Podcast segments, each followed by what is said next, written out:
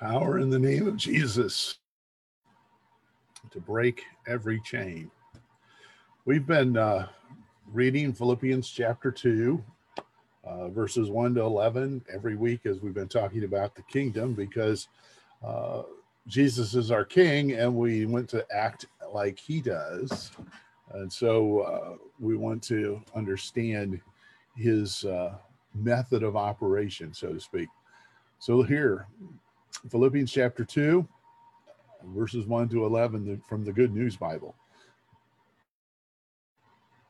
Your life in Christ makes you strong, and his love comforts you. You have fellowship with the Spirit, and you have kindness and compassion for one another. I urge you then to make me completely happy by having the same thoughts, sharing the same love, and being one in soul and mind. Don't do anything from selfish ambition or from a cheap desire to boast, but be humble towards one another, always considering others better than yourselves. And look out for one another's interests, not just for your own. The attitude you should have is the one that Christ Jesus had, or King Jesus. He always had the nature of God, but he did not think that by force he should try to remain equal with God. Instead of this, of his own free will, he gave up all he had and took the nature of a servant. He became a human being and appeared in human likeness. He was humble and walked the path of obedience all the way to death, his death on the cross. For this reason, God raised him to the highest place above and gave him the name that is greater than any other name. And so, in honor of the name of Jesus, all beings in heaven and on earth and in the world below will fall on their knees, and all will openly proclaim that Jesus Christ is Lord, to the glory of God the Father. Again, I want to thank you. I really appreciate the fact you've decided to participate with us this morning in our online worship. Before we get into the message, let's just pray for a moment. Holy Spirit, again, we recognize our need for you and your help. And we ask you to open our hearts and our minds, open our ears and our eyes to receive your message from your word. Just as you inspired the authors, inspire us. You inspired them to write, you inspire us to hear and to do. Amen. So again, as I mentioned, we have been talking about the kingdom of God, and we are in this series. Actually, this is the final series for talking about the final message in the series on the kingdom, because we've been looking at primarily at Luke. It's all through the Bible, so we could be at this forever. But we're looking at the kingdom of God in Luke and what Jesus had to say about it. There are five things that are essential ingredients for any kingdom, and God's kingdom is no different. He's not exempt. His kingdom needs these things. First, there has to be a king. You have to have a king to have a kingdom, and in this kingdom, in God's kingdom, Jesus is the king. In all that he is the king. He is the one who rules over all. He is King of Kings and Lord of Lords. In fact, that brings us to the second point. The king has to rule. If the king is AWOL, away without leave, and nobody has any idea where the king is, and the king's just, someplace taking a nap, he's useless. The kingdom has to have a king, and the king has to rule. And it is good that when the king rules in with authority and with redemption, with love, with care for justice and helping his people. Jesus is that kind of king. He leads us with his authority. He rules as King of Kings and Lord of Lords, and he leads us with compassion and love and willingness to sacrifice. As we read from Philippians just ago, he was willing to give up the throne of heaven to become a human being and to die for us. That's the kind of king we have. On the cross, Pilate made sure there was a sign that expressed or declared the crime that Jesus was being crucified for.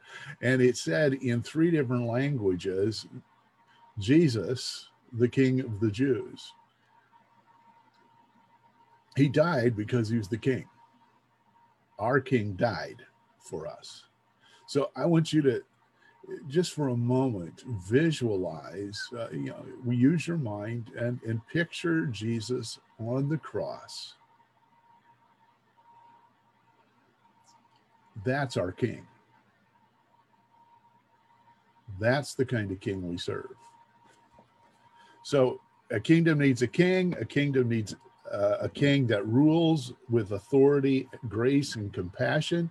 The kingdom needs citizens.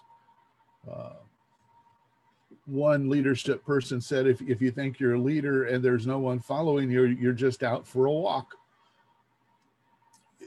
You can have a king, and the king can be trying to rule, but if the king has no citizens, you don't have a kingdom. Citizens in God's kingdom are all who have welcomed him as their king, put their faith and confidence in him, and are submitting to his authority. It's one thing to say Jesus is king. It's another to live as though Jesus is king. And that's what we're called to do as citizens of the kingdom of God. We're to live as citizens, as people who recognize that he is the king and that he sets the standard and he sets the agenda. He's the king.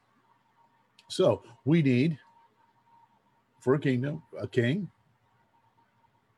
A king that rules. We need citizens. Fourth thing we need is we need expressed will. The king needs to tell us what he wants and how he expects us to live.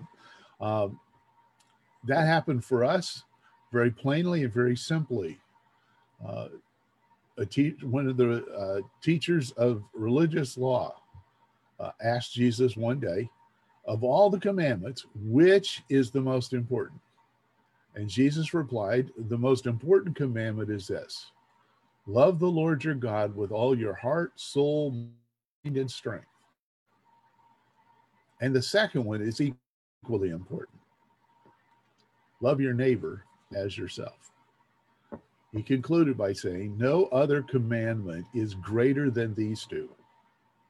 And then he added, all the law and the prophets, in other words, everything we have in the Bible, hang on these 2 commandments. So the king has expressed his will. His will is that we're to love God with all our heart, soul, mind, and strength, and to love our neighbors as ourselves. So we have a king. We have a king who rules with compassion and justice. We have a king who has citizens who voluntarily have received him and welcomed him as their king and are seeking to live for him. We have a king who's expressed his will in a very simple way to understand and to hear. Not necessarily easy to put into practice, but he's called us to love God and to love our neighbors. He's expressed his will. And finally, a kingdom needs a place, because people need a place. God is everywhere all the time, but I am only wherever I am. You are only wherever you are. We can't be in more than one place at a time. you can stand on a state line with your foot on one side and the other and say you're in two states, but it's not really the same as being in two different places. You're still in the same square footage that you would be whether you were all the way into one state or all the way into another. You take up so much space. You and I, some of us take up more space than others, but we take up that's our space. We need that. Citizens need a place. Where is the place of the kingdom? God's kingdom's place is wherever two or three are gathered in his name. And that can be anywhere, anytime. That can be in a phone call. That can be online through Zoom. It can be any number of things and any number of places. There are places in the world where it can't be public because they'll go to jail or worse. There are places where it's been illegal. The early church had no church buildings. They had no place to go to meet except each other's homes. The place of the kingdom is so vast and varied. So there we have it. The five things that are essential for a kingdom. You need a king. The king in the kingdom of God is Jesus. You need a king who rules with redemption and authority, with compassion and grace. That's our king. You need citizens who have aligned themselves with him, put their faith in him, trust him completely and solely. We need him to express his will. And he has done that in the two great commandments. And the rest of the Bible is there for us to help understand how to put those things into practice. And we need a place, and that place is wherever two or three are gathered in his name.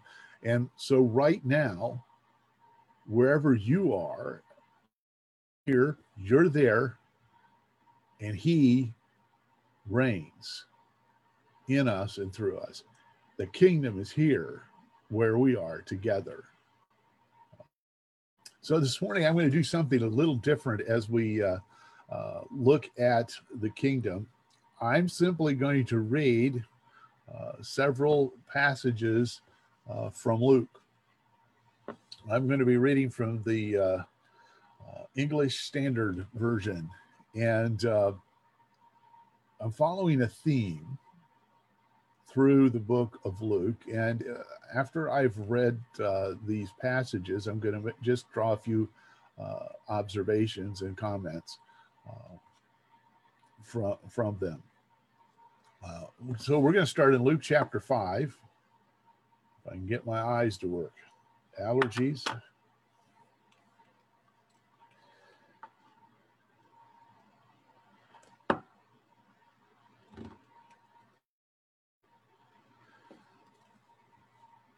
So in all of these passages, you can listen for the words or look for the words if you're following along yourselves in your own Bibles or on your devices.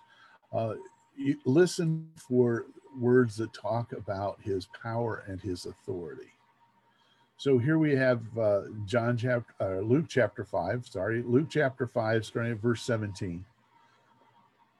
On one of those days, as he was teaching, Pharisees and teachers were among those who had come from every village of Galilee and Judea and from Jerusalem. And the power of the Lord was with him to heal.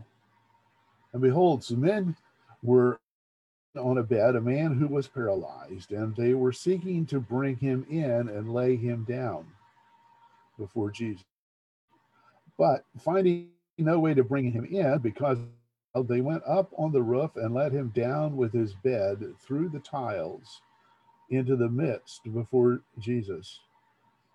And when he saw their faith, he said, man, your sins are forgiven. And the scribes and the Pharisees began to question, saying to themselves, who is this who speaks blasphemy? Who can forgive sins but God alone? When Jesus perceived their thoughts, he answered them, what question in your hearts? Which is easier to say, sins are forgiven you, or to say, rise and walk?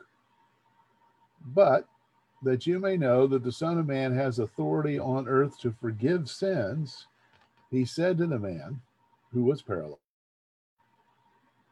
I say to you, rise, pick up your bed, and go home. And immediately he rose up before them and picked up what he had been laying on and went home, glorifying God. And amazement seized them all.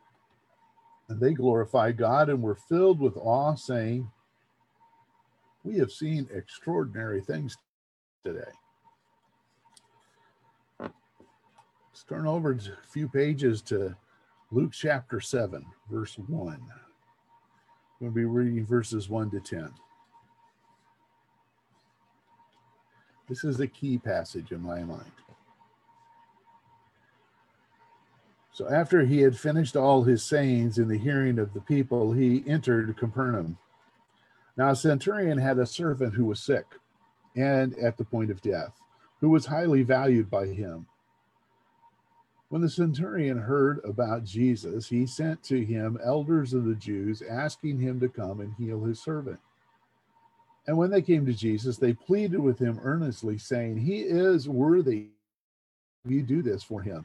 For he loves our nation, and he is the one who built us our synagogue. And Jesus went with them. When he was not far from the house, the centurion sent friends, saying to him, Lord, do not trouble yourself. I am not worthy to have you come under my roof. Therefore, I did not presume to come to you, but say the word. Get this. Say the word. And let my servant be healed. For I too am a man under authority, with soldiers under me. And I say to one, go, and he goes. And to another, come, and he comes. And to my servant, do this, and he does it. When Jesus heard these things, he marveled at him, and turning to the crowd that followed him, said, I tell you, not even in Israel have I found such faith. And when those who had been sent returned to the house, they found the servant well. Going into chapter 8, verse 22.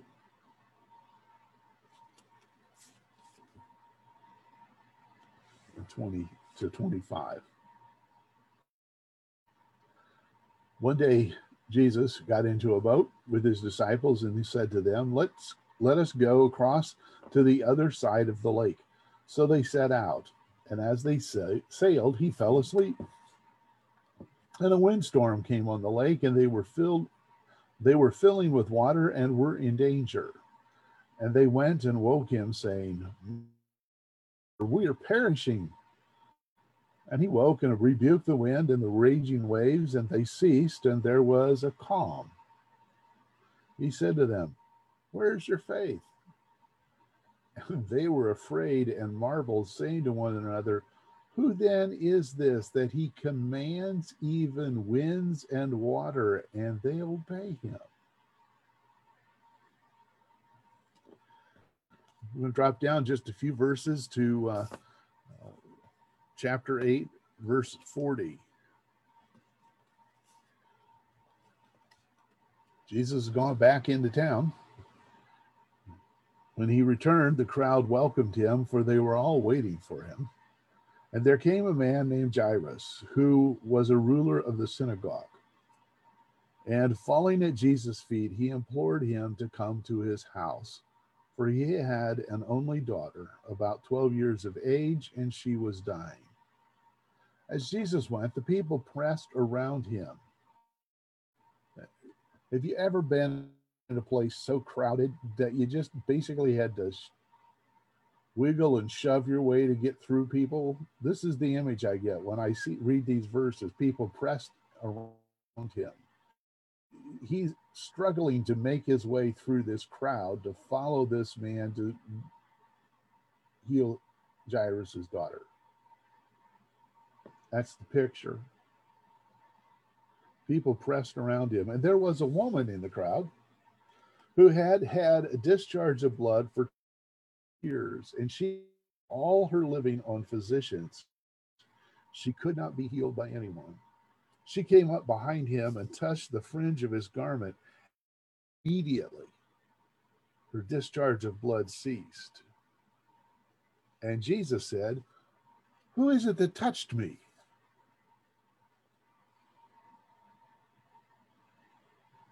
All crammed in there. And then the next line, this is really interesting. They all denied it. Peter said, "Master, the crowds surround you and are pressing in on you." But Jesus said, "Someone touched me, for I perceive that power has gone out from me." And when the woman saw that she was not hidden, she came trembling and falling down before him, declared in the presence of all the people why she had touched him and how she had been immediately healed. And he said to her, "Daughter, your faith has made you well. Go in peace." While he was still speaking, someone from the ruler's house came and said, your daughter is dead. Do not trouble the teacher anymore." But Jesus, on hearing this, answered him, "Do not fear, only believe, and she will be well." And when he came to the house, he allowed no one to enter with him except Peter and John and James and the father and mother of the child. All were weeping and mourning for her, but he said, "Do not weep, for she is not dead, but sleeping." And they laughed at him, knowing that she was dead. But taking her by the hand, he called, saying, "Child, arise." And her spirit returned, and she got up at once, and he directed that something should be given to her to eat. And her parents were amazed, but he charged them not to tell anyone what had happened.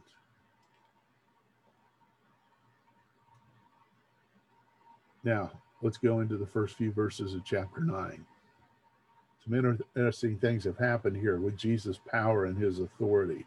He's calmed a storm. He's forgiven sins. He's healed a wise man, healed a woman who had been bleeding and spent all her money and had a hopeless case and could not be healed, but he healed her. And a child who had died was raised to life. So amazing things have happened because of his power. Now listen to what it says in chapter 9, verses 1-6. He called the 12 together. He'd already chosen the 12 apostles. He calls the 12 together and gave them power and authority over all demons and to cure diseases. And he sent them out to proclaim the kingdom of God and to heal. And he said to them, "Take nothing for your journey, no staff, nor bag, nor bread, nor money, and do not have 2 tunics. And whatever house you enter, say, stay there, and from there depart. And wherever they do not receive you, you leave that town, shake off the dust from your feet as a testimony against them." And they departed and went through the villages, preaching the gospel and healing everywhere.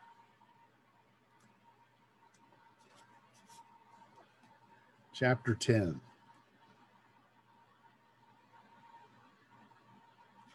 We move to Luke chapter 10. For those of you who are wondering, no, we are not going to read from the rest of the chapters in the book of Luke. Chapter 10, verses 17-23. Jesus sent out the 12. They came back after going wherever they went, preaching the kingdom and healing people. And then later, Jesus sent out 72 other people, 72 other disciples. He sent them out, and here is their report when they return. He had given them, sent them out, much like he did the 12. And it says, this chapter 10, verse 17, the 72 returned with joy, saying, Lord, even the demons are subject to us in your name. And he said to them, I saw Satan fall like lightning from heaven. I have given authority to tread on serpents and scorpions and over all the power of the enemy. Nothing shall hurt you. Nevertheless, do not rejoice in this, that the spirits are subject to you, but rejoice that your names are written in heaven. So not only did Jesus have power, he was able to confer that power, entrust that power to not only the 12 apostles and to 72 others. So where does this power come from? How does it happen? There's a key, two passages I want us to grab a hold of. One is back in the beginning of Luke, Luke chapter 4. We followed following the Christmas story that was so familiar in Luke chapters 1 and 2 and his presentation in the temple and his growing up. And the beginning of chapter 4 is his temptation, Jesus' temptation, 40 days and 40 nights, nose to nose and toe to toe with the devil himself, the king of demons, Satan. And Satan has departed from him until a more opportune time. He lost, but he went out going, this is not over, I'll be back. And then it tells us in Luke chapter 4, verses 14 through 16, Jesus returned in the power of the Spirit to Galilee, and a report about him went through all the surrounding country, and he taught in their synagogues, being glorified by all. So you notice how he came after his baptism, his temptation. He goes into his ministry in the power of the Spirit. Jesus' power and authority were a result of the Holy Spirit's work in and through him. I think sometimes I have tended to think that Jesus did the things he did because he's the Son of God. He's the second person of the Trinity. But if I understand what the gospel is telling us and what Paul talks about in Philippians chapter 2, when he became a human being, he became all that a human being is. He did not consider equality with God something to be grasped. He released his divine prerogatives and power, but the Holy Spirit filled him and worked through him in exactly the same ways he wants to fill and work through us. Listen to what Luke says at the end of his gospel. Luke chapter 24, verses 48 and 49. Jesus is speaking to his disciples, and he has reminded them of all the things that have happened, how he was crucified and how he's been raised. And he says to them, you are witnesses of these things. Then he says, and behold, I am sending the promise of my Father upon you, but stay in the city until you are clothed with power from on high. Now, Luke also wrote the book of Acts, and so these two verses are kind of a bridge in the first chapter of Acts, where he says, Jesus says to his disciples, you will be my witnesses when the Holy Spirit comes upon you. So what we have here is Jesus at the end of his ministry, as he's leaving earth and commissioning his disciples, commissioning us, he says to them, the promise of my Father, I'm sending my promise, the promise of my promise of the Holy Spirit, promised all throughout the Old Testament prophets. He calls them and he says, I'm sending that promise, but wait until you are filled with power from on high. That power comes from the Holy Spirit. So this is the sermon in a sentence for the day.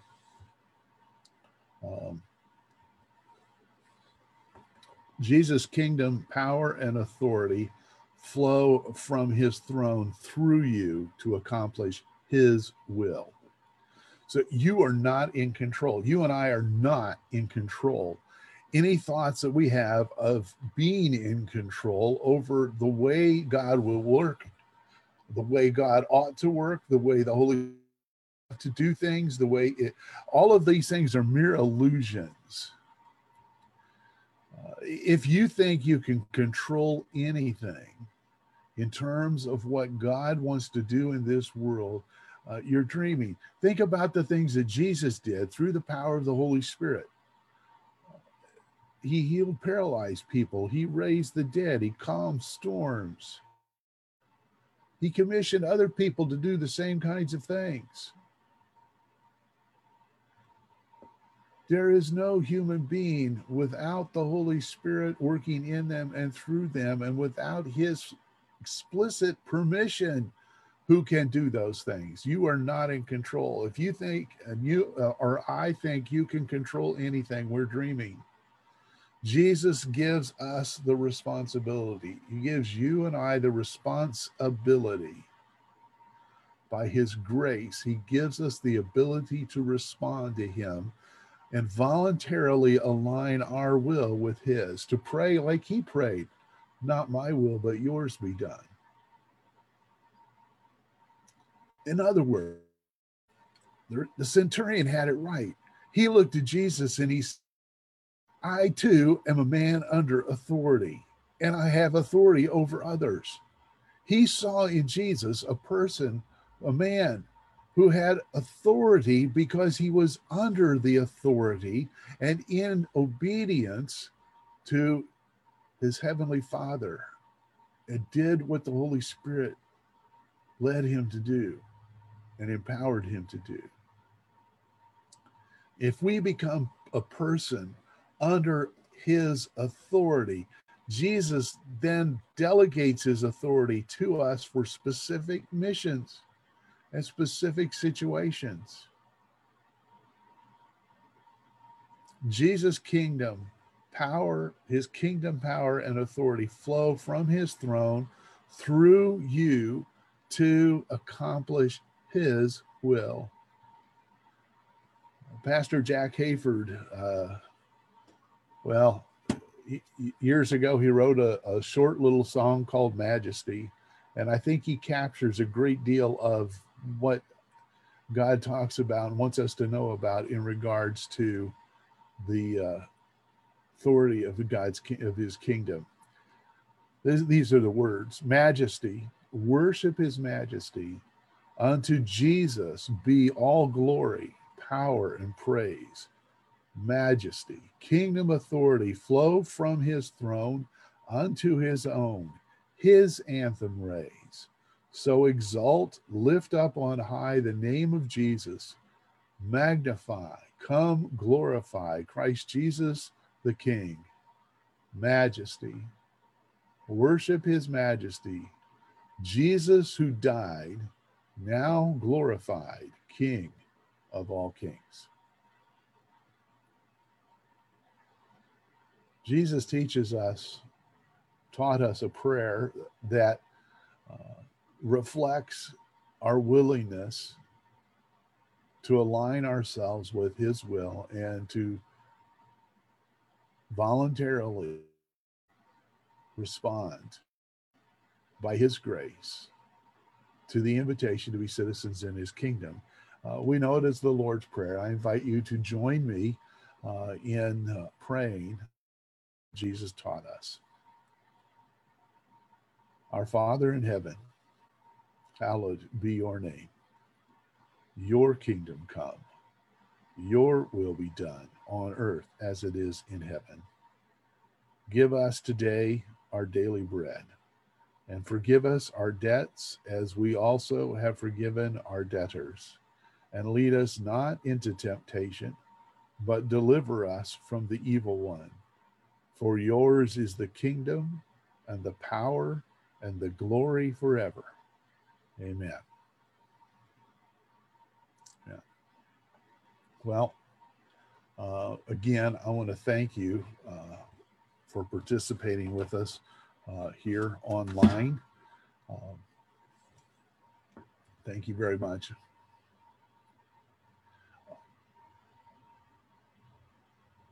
You heard what Jesus said there at the end of Luke. I am sending you, but first, receive the promise.